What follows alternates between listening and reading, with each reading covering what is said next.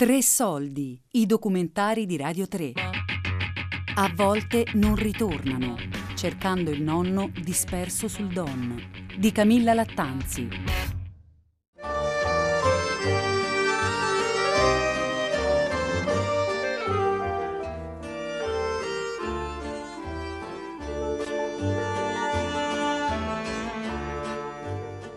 Da quando mi sono messa in testa di cercare mio nonno Deruvo, disperso in Russia nella disastrosa ritirata del dicembre 1942, la cosa più importante che ho scoperto è che Deruvo non è scomparso il 21 dicembre, come era scritto sui documenti che erano in nostro possesso e come avevamo sempre creduto, perché il 25 dicembre del 1942 è stato visto vivo da un certo Lino del Maffeo. Questo nome non risulta sui motori di ricerca di caduti e dispersi e all'archivio di Stato di Massa Carrara, dove è conservato il foglio matricolare del nonno, non hanno materiali riguardanti il cognome del Maffeo. Digitando del Maffeo su un programma che si chiama Cognomix, scopro che non è un cognome molto diffuso e che è più frequente nei dintorni di Sondrio, ma ci sono dei del Maffeo anche alla Spezia, a Pontremoli e a Trento, su paginebianche.it cerco uno per uno tutti del Maffeo d'Italia, mi faccio una lista e inizio a chiamare. Per fortuna ancora molte persone, soprattutto anziane, hanno un telefono a casa con rete fissa. Quando non sarà più così, questo tipo di ricerche sarà molto più complicato.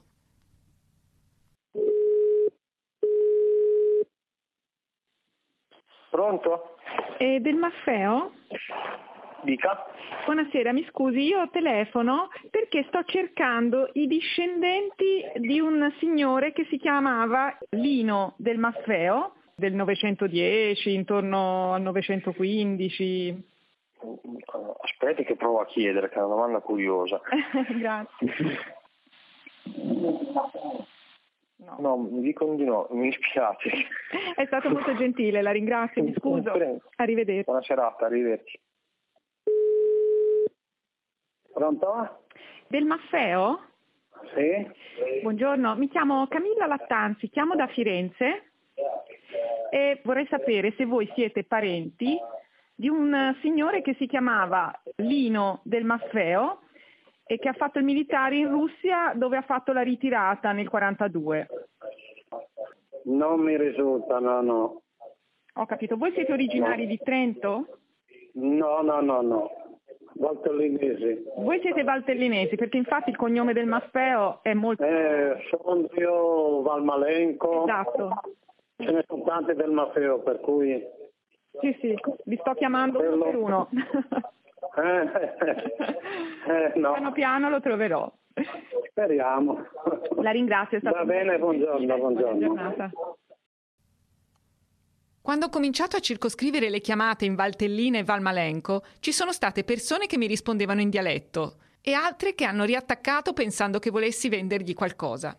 Finalmente mi viene data una indicazione precisa. Il figlio di Lino del Maffeo si chiama Ivo e nel 2018 faceva il sindaco nel paese di suo padre, Spriana, in Valmalenco, provincia di Sondrio. Una cosa che io mi ha sempre colpito è che a noi in famiglia non mi mai voluto raccontare niente. Sì, Io sono figlio unico, quindi non ho altri fratelli. E quindi io, eh, in famiglia eravamo lui, mia madre ed io. E poi io mi sono sposato come tutti, quindi c'era anche mia, nuo- mia moglie. eccetera. Non ha mai voluto, non, non so se non ha voluto o se siamo stati noi a non farglielo fare. Ma non ho mai raccontato nulla, per quello che quindi non ho mai capito, è proprio neanche una parola, l'ho saputo, ma una volta così casualmente, non so come in famiglia, che mia madre prendeva la pensione perché mio padre era stato dato disperso in Russia. Per lei ormai era morto, capisci? Invece se deve tornare a casa, pensi la, Che anche la sorpresa, eh. l'emozione Mamma mia. esatto, di, di ritrovarlo. Io ricordo questo episodio che dice mia madre l'ha visto arrivare. Il paese dove abitavamo noi, è un paesino piccolino che eh, viene, ci si vede sbucando da una piccola curva sopra la quale c'è una chiesetta dedicata alla Madonna su un sasso e c'è questa curva, mio- mia madre dice che l'ha visto sbucare da questa curva, quindi proprio una cosa No, così. Lei ha visto arrivare appunto mio padre da questa curva improvvisamente nel marzo del 45 e non lo so, intanto parlava dei russi che avevano, lui diceva che erano delle brave persone, aveva una stima di questa gente russa, però non diceva più, cioè non ha raccontato la sua storia, ecco. Ivo si mostrerà da subito efficiente e collaborativo. Qualche giorno dopo mi arriva un avviso, ho un pacco da ritirare alle poste. Mi ha mandato due file audio di suo padre, intervistato da un'amica di famiglia. È stata l'unica volta in cui Lino si è aperto sulla sua avventura russa. Come accadde agli ebrei rientrati dai campi di concentramento nazisti, anche i reduci di Russia dopo il rientro hanno preferito non raccontare. Forse è stata troppa la sofferenza che avevano visto e subito. E poi perché evocare tutto quel dolore quando ce l'hai fatta, sei tornato, sei giovane ed è arrivato per te il momento di vivere? Beh, la zona del combattuto è stato sull'Anza del Dono perché a citare tutti i paesini che ci ricorda 40 anni fa. No, eravamo qui tedeschi noi. Anche tedeschi? Sì, qui tedeschi che a me non potevo digerire i tedeschi. Perché? Perché erano maleducati, prepotenti e, e poco, poco civili per me. Non sapevo che noi ci sapevano, si combatteva una guerra in, come si diceva, l'asso come Berlino, no? ma loro lo hanno dimenticato, loro erano tutto loro, comandavano loro, erano tutto per loro, la strada tutto per loro, se noi eravamo impalcanati con un camion, eravamo dietro loro con un cingolato, ci buttavano fuori strada per passare loro. Tutto, a me non è mai andato, è mai andato.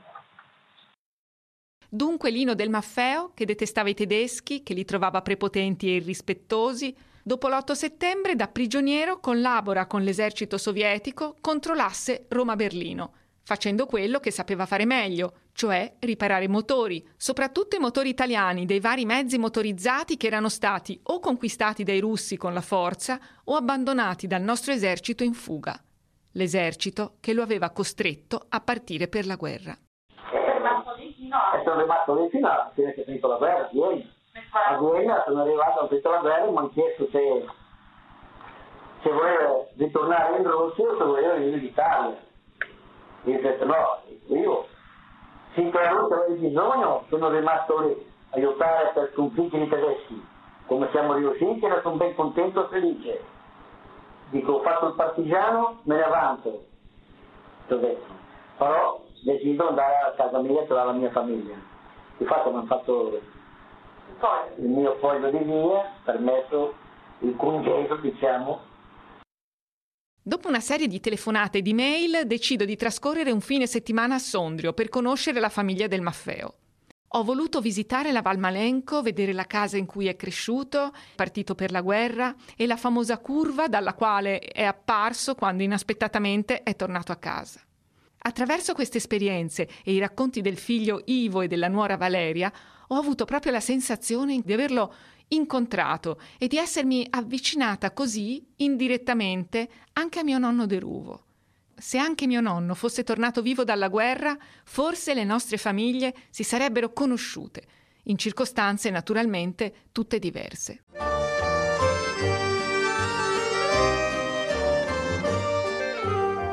Se qualcuno mi avesse detto che un giorno mi sarei iscritta alla pagina Facebook Armir sulle tracce di un esercito perduto, mi sarei messa a ridere. E invece tra la fine di ottobre e l'inizio di novembre del 2018 mi iscrivo e nel mio primo post annuncio la ricerca del nonno, precisando il gruppo di cui faceva parte.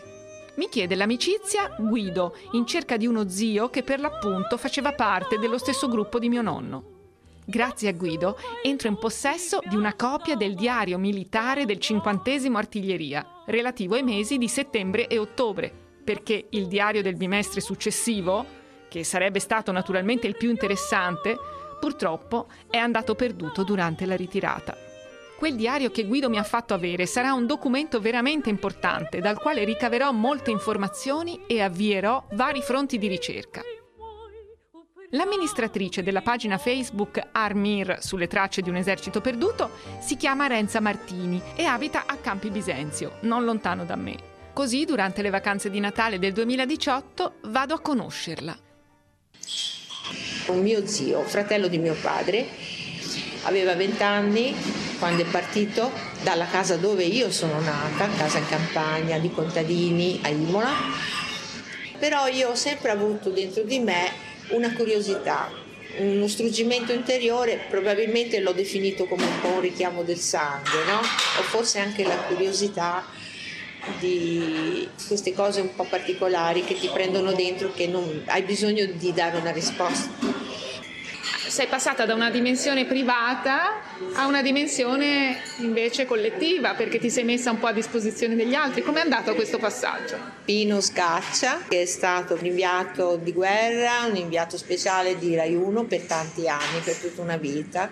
È stato fondato da lui questo gruppo proprio per eh, riuscire a mettere insieme i parenti di reduci o dispersi Scaccia aveva bisogno di un amministratore e, allora mi ha chiesto la cortesia, insomma, se potevo, se volevo, ho detto va bene, volentieri, di quello che so. Provo un certo disagio nel frequentare i vari gruppi Facebook e i blog dedicati alla vicenda della ritirata di Russia. La mia ricerca è storica, è familiare, è affettiva, è una questione esclusivamente personale.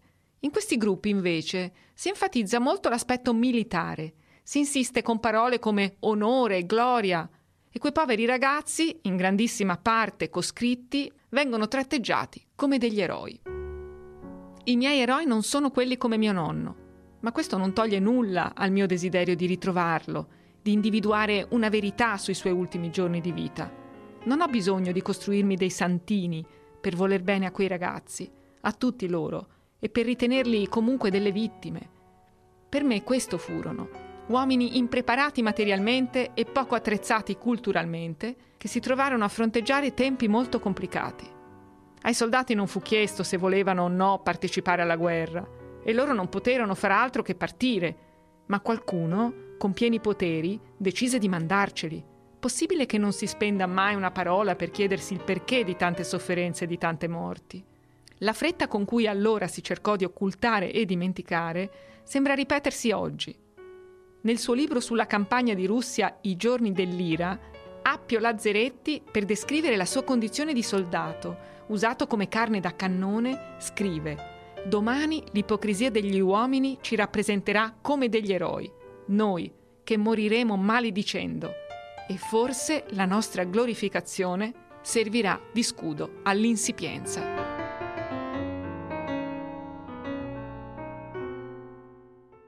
Internet può dare contributi importanti alla ricerca, ma non sufficienti. Era autunno inoltrato e io avevo capito che dovevo cercare il foglio di irreperibilità originario del nonno, che sembra possa contenere dei dettagli importanti. È un documento che viene conservato a Roma presso Onor Caduti, il commissariato generale per le onoranze ai caduti. Ma, per l'appunto, Onor Caduti mi risponde che gli archivi sono in corso di digitalizzazione e che ci vorrà molto tempo per riuscire ad avere quello che cerco. Accidenti, proprio adesso dovevano digitalizzare tutto del bianco è tra le richieste che ho fatto all'ente che ci sta digitalizzando i documenti, quindi diciamo è in lavorazione, cioè per il momento non si può fare niente. Consideri una cosa, è un'attività che richiede del tempo, per cui tutti i fascicoli nelle casse, nei, nei scatoloni, se non è dematerializzato ancora eh, bisogna aspettare che venga fatto. Sono eh, 321.000 fascicoli, quindi mh, no, vabbè, diciamo, diciamo bisogna aspettare massimo massimo 3-4 mesi, non non penso di più.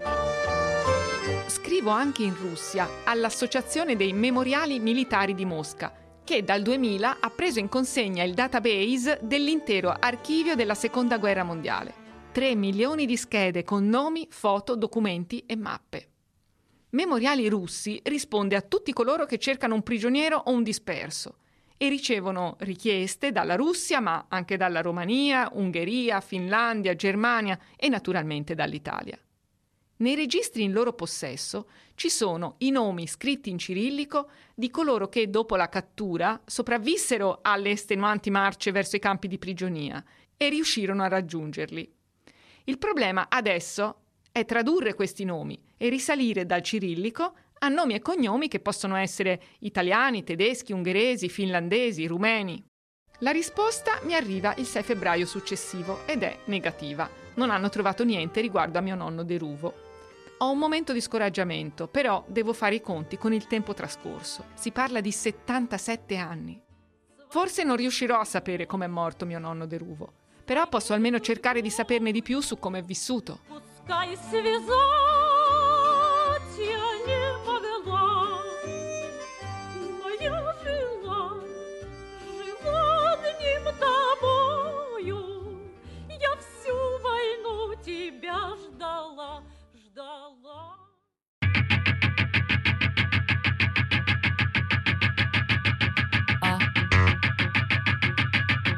A volte non ritornano.